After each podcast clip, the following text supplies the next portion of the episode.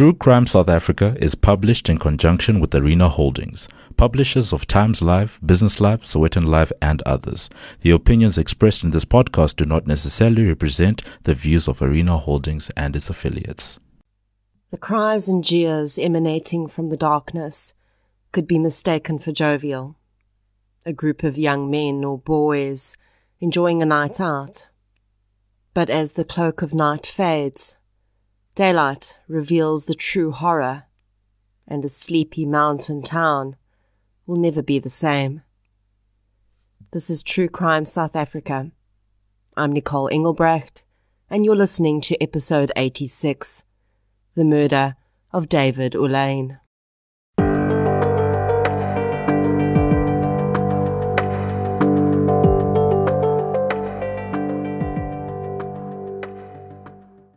This episode is sponsored by the new release suspense filled action movie Hot Seat. Orlando Friar is a former criminal hacker trying to rebuild his life on the straight and narrow, save his marriage, and keep a birthday promise to his daughter.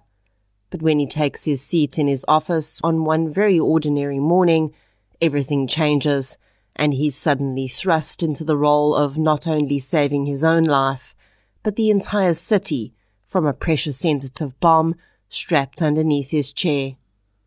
One problem though, the bomber has painted Orlando as the perpetrator, so the police don't see him as a victim. As the bomb squad make their way up 80 floors to Orlando, precious time is ticking away. Starring Mel Gibson, Kevin Dillon, and Shannen Doherty, Hot Seat releases in cinemas today, the 22nd of July. And if you entered the ticket giveaway competition, this is the moment you've been waiting for. The winners are Kudzai Nyajeka, Nadine Murphy, Ryan Scheel, and Anne Belinda Fox Portita. Congratulations! You'll be watching Hot Seat with your chosen partner for free. If you aren't a lucky winner, get online and book your tickets now. Thank you to Hot Seat for supporting True Crime South Africa. Before we get into today's episode, I'd like to thank our new Patreon supporters for the week. A huge thank you goes out to Petrus, Kelly Arensa, Eugenie van Straten, and Jennifer Miskin. Thank you so much, everyone. Your support really does make a huge difference. If you'd like to support the show on Patreon or PayPal, I'll leave a link in the show notes. In addition to the shout out and monthly exclusive episode that Patreons get, I also now upload an ad free version of every week's episode to Patreon. So if you prefer not to hear the ads, head over to Patreon and sign up for a minimum monthly contribution of just $1, which at the moment is about 16 Rand. It's a pretty good deal. If you like discounts, because who doesn't, head over to King Online for your health and beauty needs, Print Crowd for all your printing requirements, and use the code TCSA10 at checkout for 10% discount and support the show at the same time. And you can also get 10% off when you order from Wallpaper Online using the code TRUECRIME at checkout. Other forms of support that make a huge difference include following the show on social media, inviting your friends, family, postman, hairdresser, and parole officer to listen, and leaving reviews on the podcast platform you use. Although any murder can be described as senseless and ruthless, the case I'm covering in today's episode seems to fit that description in the true sense of the phrase. And while there is never any good reason for murder, this one would prove to be the result of absolutely illogical hatred. I'd like to thank Matt Cohen for bringing this case to my attention and for gathering so many resources when suggesting it. Thank you, Matt. Sources for today's episode came from a variety of media articles, YouTube videos, and social media. So let's get into episode 86 The Murder of David Olyn. The following episode may contain sensitive material, including descriptions of violence, sexual assault, or graphic descriptions of injuries to victims. If you feel you may be triggered by such material, please consider this before accessing our content. To access trauma counseling or services, please see the helpline information on our show notes. David Olyn was born on the 24th of September 1991 in Williston in the Northern Cape. When David was born, South Africa was still under apartheid rule. But three years later, when a new democratic South Africa was born, his birthday would coincide with a public holiday we call Heritage Day, on which all South Africans celebrate the cultural heritage of the many diverse cultures that make up our beautiful nation. It's a day on which we're supposed to reflect on the pride of who we are and what we represent. And that fact would only become sadly ironic when David would lose his life for nothing more than being who he was. David grew up and went to school in the tiny Karoo town of Williston.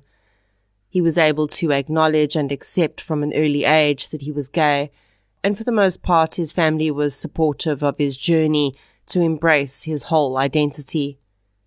That did not stop the name calling and bullying he would experience as a gay teen, though. But David was resilient and held his head up high, refusing to buckle to others' ideas of who he should be. For the most part, even the homophobes in the community could not deny that David was just a really fun and kind person to be around. By the time he matriculated, though, he knew he was going to have to carve out his path elsewhere. There were simply no opportunities for work in Williston, and so, in his early twenties, David moved to Ceres in the Western Cape. Ceres is the largest town within the Witzenberg local municipality of the Western Cape. It's about 170 kilometers from Cape Town and is surrounded by extremely fertile land in which the bulk of South Africa's deciduous fruits are grown. It's pretty fitting that the name Ceres comes from that of the Roman goddess of agriculture. To David, coming from Williston, Ceres would likely have seemed like the big city, and there he found that the LGBTQ community was larger and more welcoming. He also found that the other side of the coin, those who felt it their right to openly express their illogical hatred for the LGBTQ community, was also more prevalent. In fact, although David might not have known it when he moved there, since 2000, at least three members of the LGBTQ community had lost their lives in Ceres as a result of clearly targeted hate crimes. Despite this undercurrent of hatred, David found a sense of community there. He lived with family in a suburb called Bella Vista, enjoyed participating in the occasional drag queen pageants, and found a job at the family food and meat market. His manager, Heather Miller, who would also become a very good friend, described David as a jolly person who lit up the workplace every morning. She said he would burst into song, turn up the radio, and make her coffee each day. Unfortunately, there is very little information about the run up to this crime, how David came to be where he was, and indeed, even the details of what really happened seem to be mired in a veil of darkness. I often get most of the important information about a crime from the judgment, but this one has not been uploaded onto SAFLII, and I believe it's because when the judge passed sentence, he declared that he believed this case was not resolved. I've been unable to determine whether there is still a docket open at Ceres Police Station for this case, and if there is one, that would mean that technically in some sense, only a partially solved case. With that being said, I will be providing you with the information I do have. It's also important to remember that the version of the story that was presented in court by the prosecution was based around evidence provided by a group of teenagers whose own role in the crime was questioned. The evidence seemed to show that something very different may have happened that night, but we'll get into that too.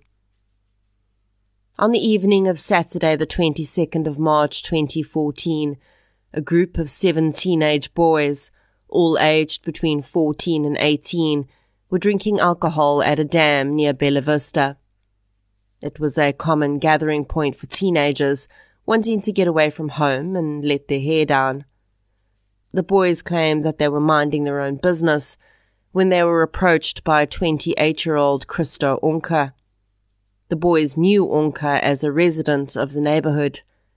The man was a known drug user and had been arrested by police before for being in possession of narcotics. On that night, the boys claim that Onka had approached them and asked if they would like to see him kill a, quote, morphy, end quote. In South Africa, that is a derogatory and homophobic term mostly used to describe gay males, but since homophobes are generally entirely illogical anyway, it's often used as a slur for any person who is not heterosexual. The boys would later claim that they had initially followed Onka out of curiosity, thinking that the man must surely be high or imagining things. Onka led the seven boys to a nearby pump station which had not been in use for a very long time. When they arrived at the structure, they saw a person bound with wire. The person's face and head was covered in blood, and he was lying motionless on the ground. The boys claimed that they then watched as Onka proceeded to assault the person with a brick on his head and body he punched and kicked the person, who only groaned in response. Then he struck the man with a large rock on the head, placed branches around his body, and set him alight. The boys claimed that Onka had restarted the fire on several occasions because it had burned out. The man on the ground was no longer moving or making any sounds and they watched as the fire licked at the man's clothing. They later claimed that they stayed and watched because they were afraid not to. They were intoxicated and shocked by the horror unfolding before them, they said. But they weren't just watching. At least one of the boys pulled out his cell phone and started filming. Then, as the fire seemed to take hold of the man's body, the boys said they drifted off into the night, going back to the dam for a while, and eventually stumbling home. When dawn broke on Sunday, the 23rd of March 2014, David Olyn's bed was empty, and his family immediately started to wonder why he hadn't come home. He had been out the night before, but he'd always returned or let them know if he planned to sleep out. Back at the disused pump station, some of the boys, having awoken from their drunken slumber, decided to return to the scene of the previous night's horror. They would later claim that they hadn't been sure if what they remembered had been real, so they'd gone there to see if it was. When they arrived, they no longer had to wonder. The previous night's events had been no hallucination. There lay the deceased body of a young man, his body wrapped in wire, now partially burned, and very clearly no longer alive. They also noticed that the man was naked from the waist down, something they claim they hadn't seen the night before. The boys would say that in the light of day and with clearer minds, they sought out the first adult they could find to report the situation. But the woman who would eventually end up calling police said that the boys had not sought her out. She had been walking near the pump station when she saw the boys walking away from it, and she overheard them saying things that made her concerned. Only when she pressed them about what they had been talking about, had one of them suggested she go over and take a look for herself. When Ceres police officers arrived at the pump station, it was immediately cordoned off as a crime scene. By then, though, word had already spread to Bella Vista that a body had been found, and David Olyn's friends and family, knowing that this was on the route he would have taken home the night before, started to become concerned. Although the body had not been entirely consumed by the fire set by the killer, it had been damaged beyond the point of facial recognition. So when David's next of kin reported to police that he was missing and they were concerned that he may be the unidentified murder victim, a physical identification seemed unlikely. But one of David's best friends was willing to try.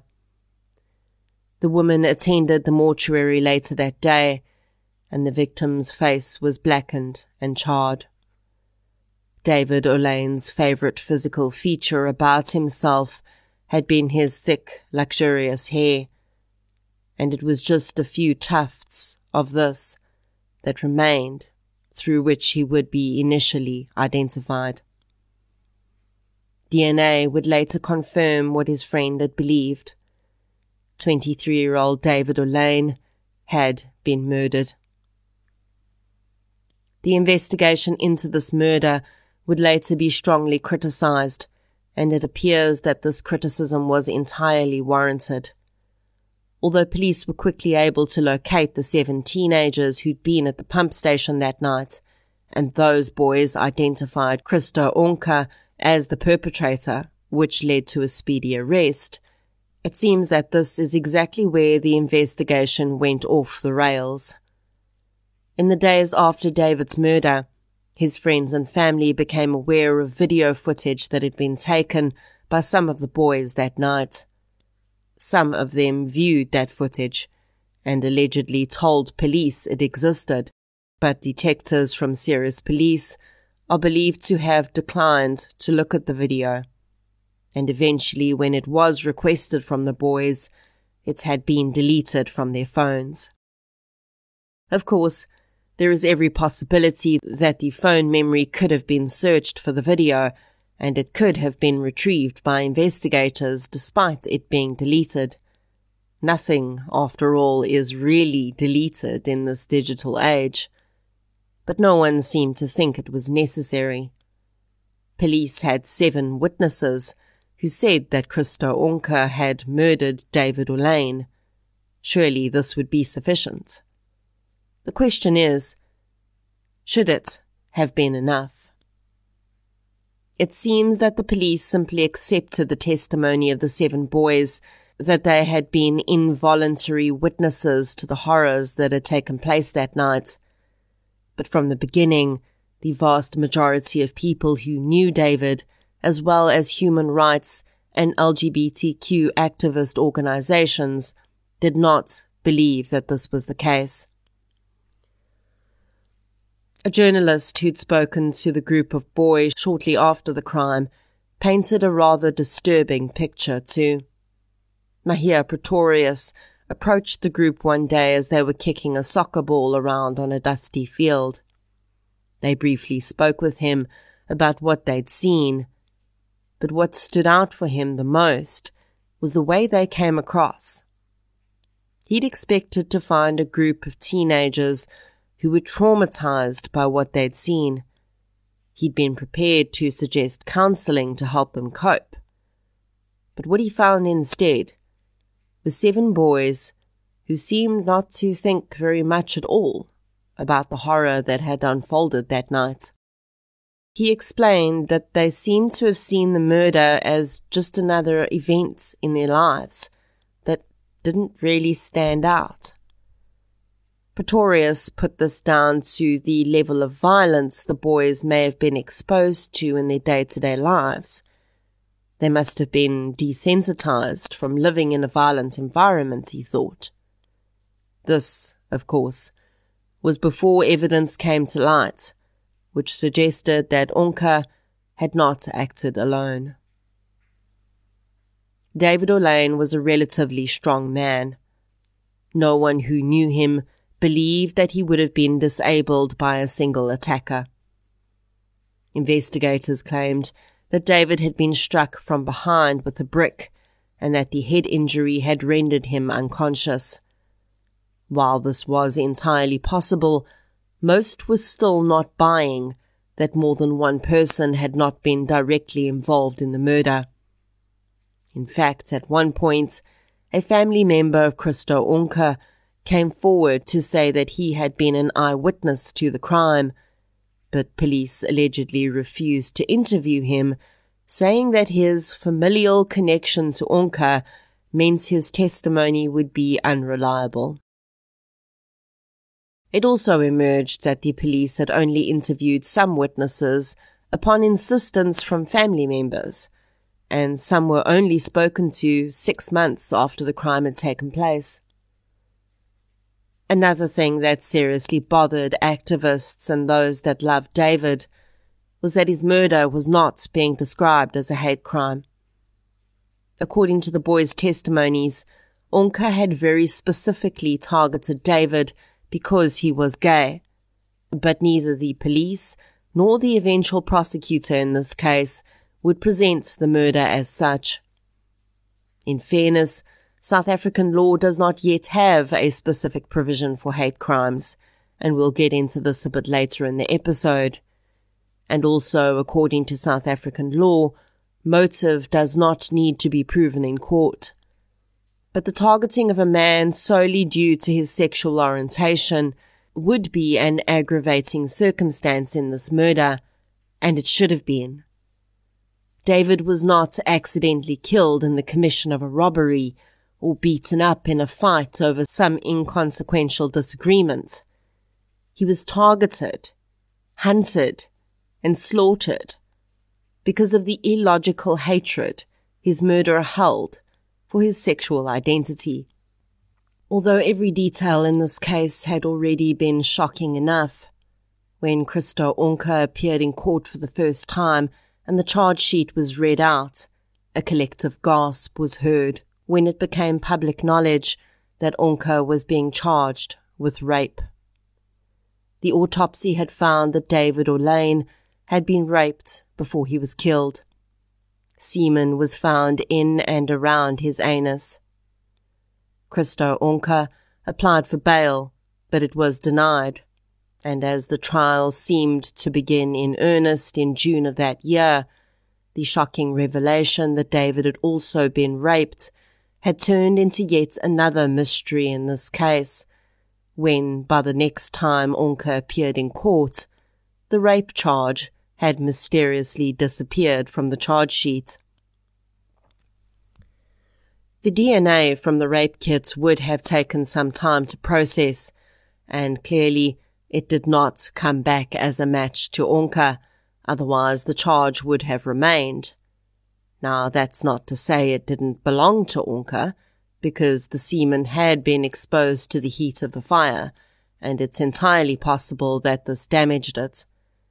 But if the state's case was that Onke and Onke alone was responsible for David Olyn's death, and there was clear evidence of rape, then why would he not be responsible for that rape as well?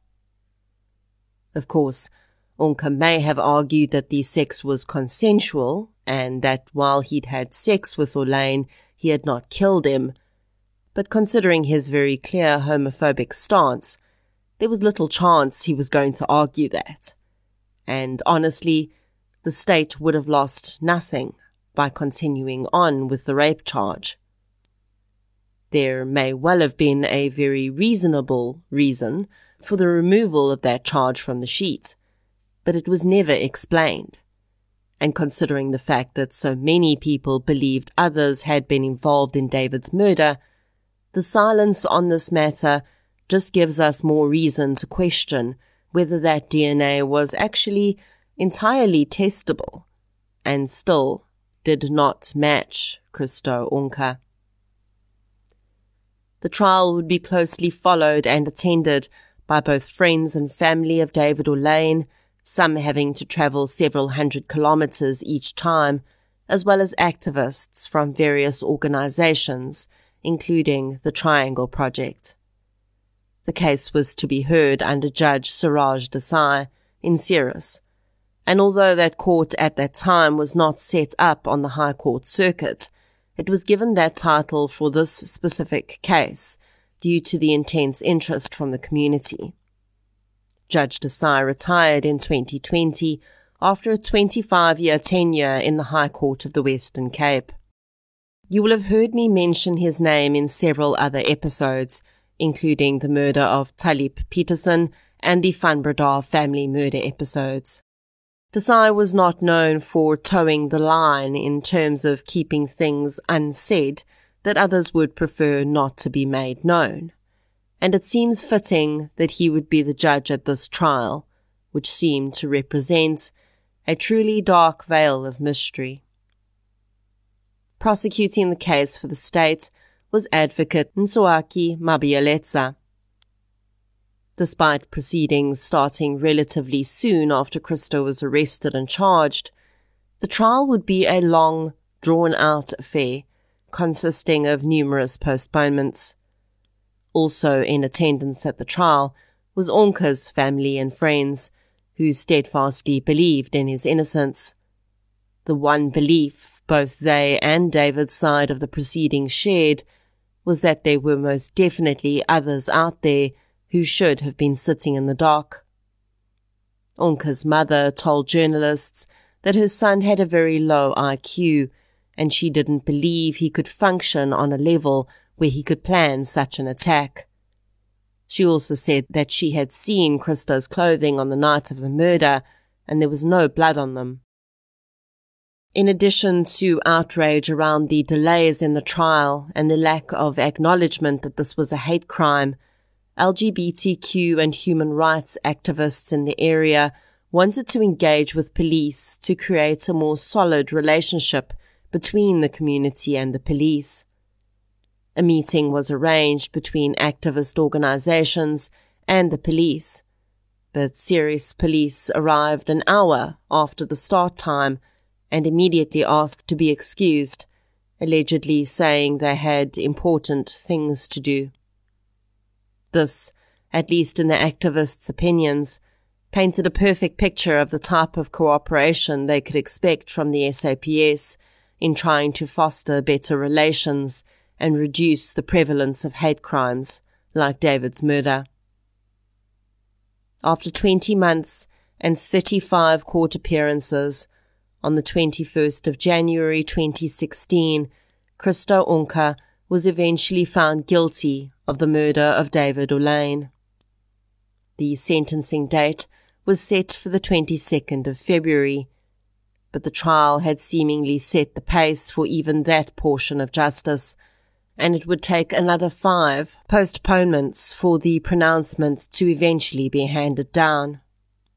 Judge Siraj Desai expressed his own frustration at one point at how inefficiencies in the system were delaying the process. One of the reasons for the postponement was that the judge requested that Onka be sent for psychological assessment. His mother's claims that the man was well below average IQ level concerned the judge, and he'd also noticed that Onka had difficulty testifying in his own defense. A significantly low IQ would certainly be taken into account in sentencing if it was true, and it had been discovered that Onka was partially illiterate. While he seemed to be able to read a bit, he could not write his own name. Eventually, on the 12th of October 2016, Judge Desai was able to hand down his sentence. For those in the LGBTQ community, the day held additional significance. Eighteen years before, on that exact day, another young man lost his life simply because he was gay. Matthew Shepard was beaten, tortured, and left to die on the 6th of October 1998 in Wyoming, USA. He died six days later in hospital. Matthew's attackers were found guilty of his murder and sentenced to life in prison. But just as with David's case, there was no facility in US law at the time to proclaim the murder a hate crime. Matthew Shepard's murder would eventually result in President Obama signing the Matthew Shepard Act in 2009, which created a law defining certain acts, including homophobic murder and assault, as hate crimes. So it seemed fitting that on that same day, Judge Desai looked out over the court, which contained the people of Ceres, and declared that even though there was no law to support a charge of a hate crime, it was clear to him that this is what had taken place. And then he said what had been on everyone's mind since David Olyn's body was found. While he believed that Christo Onka had been involved in David's murder, he did not believe he'd acted alone. He urged the SAPS to continue investigating the case and bring the other perpetrators to book. Then, after mentioning some mitigating factors he'd taken into account, which included Onka's low IQ, which had been confirmed during his psychological assessment, as well as this being his first conviction for a violent offence. Judge Desai said that he also believed that if the full story and all the perpetrators were brought to light, that Onka's role in the crime may be proven to be as an accessory rather than the main perpetrator. He therefore felt that a fair sentence, given all the circumstances, would be 17 years in prison. To date, no other perpetrators have been arrested or prosecuted for the murder of David Olyn. The seven boys who were present that night went on with their lives and a hole remained where a cheerful and happy young man had once existed. As far as our LGBTQ community is concerned, South Africa is a place of vast dichotomy. We have one of the most robust sets of constitutional rights protecting the rights of people within this community, yet we seem utterly poor at enforcing these rights. And within so many of our diverse cultures, homophobia is still very real. If you struggle to understand why it is important to highlight hate crimes like David Olyn's murder, you likely don't have anyone close to you who is gay. And that's okay. Maybe you just need to associate it with something that's more relevant to your own lived experience. How would you feel if someone decided you needed to die because of the color of the skin you were born with? Or let's make it even more ridiculous. What if there was someone living next door to you who believed that because you were born with blonde hair, you don't deserve to live? Sounds a bit crazy, right? That's because it is. Just like someone should not have to die because they have a certain color hair, they certainly should not die because in their own bedrooms they interact with a specific set of genitals. A phobia is defined as an illogical fear, and homophobia could not be more illogical. But fear is one thing. Hatred is quite another. Fear comes from not understanding. Hatred comes from a place of believing you have been wronged. How did David Olyn harm anyone? How? I will not pretend to fully understand the mind of a person who could do something like this, nor would I want to. Nor will I pretend to understand how it feels to live with the fear of being attacked, bullied, insulted, discriminated against, raped, or killed simply on the basis of my identity. What I can try to understand though is what can be done so that this never has to happen again. Whenever any campaign is launched around LGBTQ rights, I so often see people saying, why do we have to talk about this all the time? Or my all time not so favorite, Stop shoving this stuff down my throat. Well, if this stuff, which by the way is a human rights issue, is not brought to the fore, then people will continue to die. And if you're okay with that, then you shouldn't mind too much if you're next. Just because you're not gay doesn't mean you're not impacted. And if you cannot have empathy for others, then surely you can see how a hate crime might one day impact you. If someone decides on a whim that your core identity is not to their liking. One of the issues that activists who attended the trial for David's murder wanted to bring to the fore was the Hate Crimes Bill. As previously mentioned, South Africa is in the same situation the US was when Matthew Shepard was killed. We do not have a legal definition for a hate crime, and therefore cannot charge anyone with it.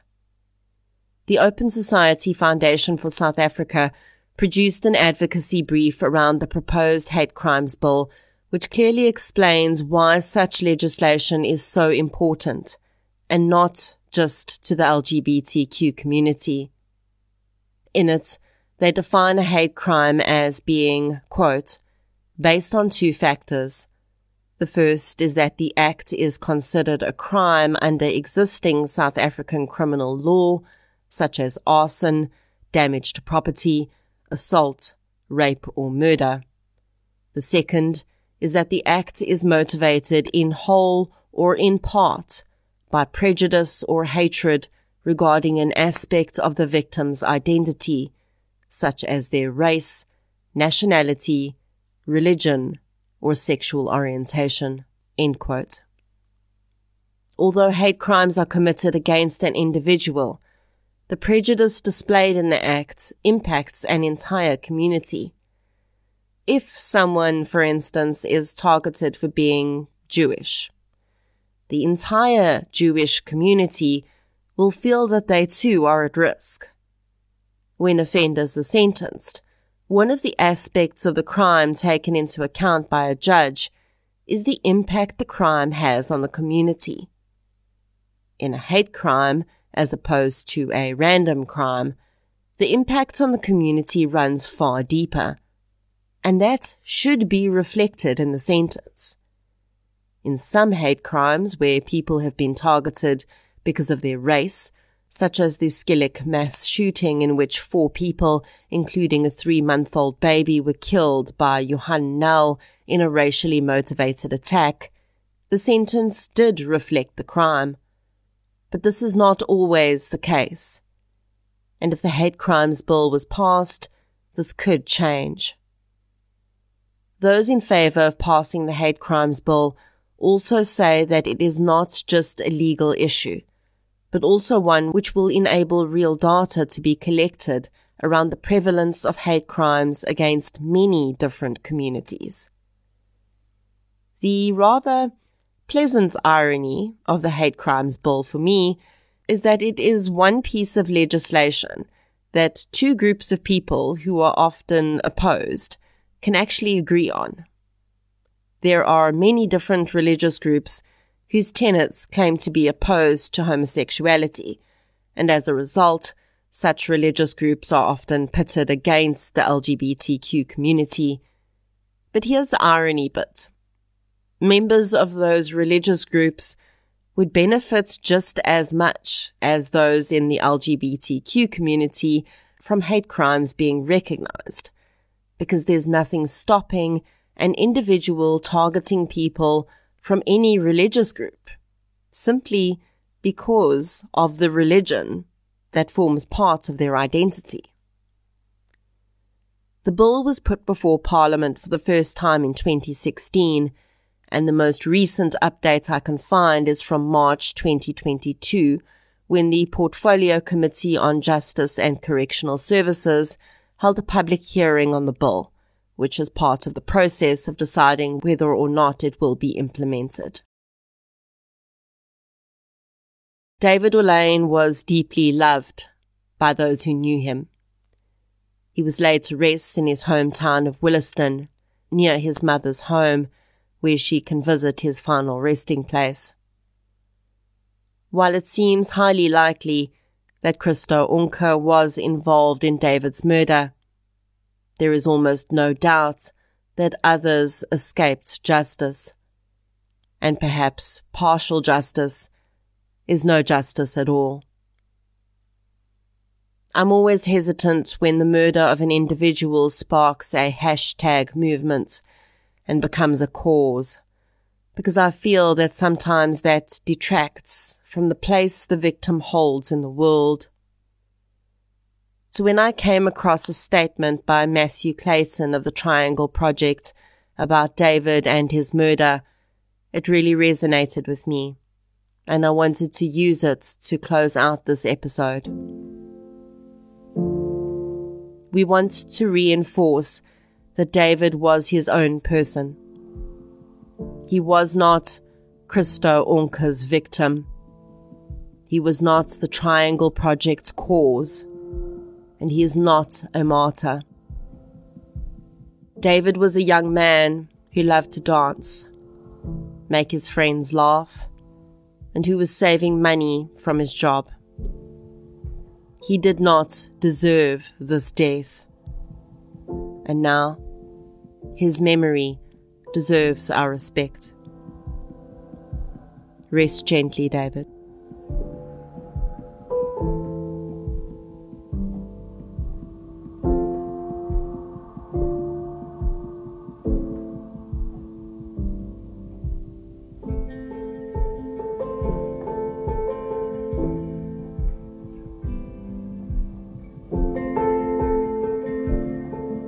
Thank you for listening to episode 86, The Murder of David Olyn. If you'd like to hear more victim focused true crime content, please subscribe to True Crime South Africa on the platform you're using to listen right now. If you're looking for something still related to real life stories, but often with a more positive slant, you can check out my new podcast series, I Lived Through This. You can follow both podcasts on social media we're on Facebook, Twitter, and Instagram. I'll be back next week with another episode. Until then, thank you for your support, and I'll chat to you soon.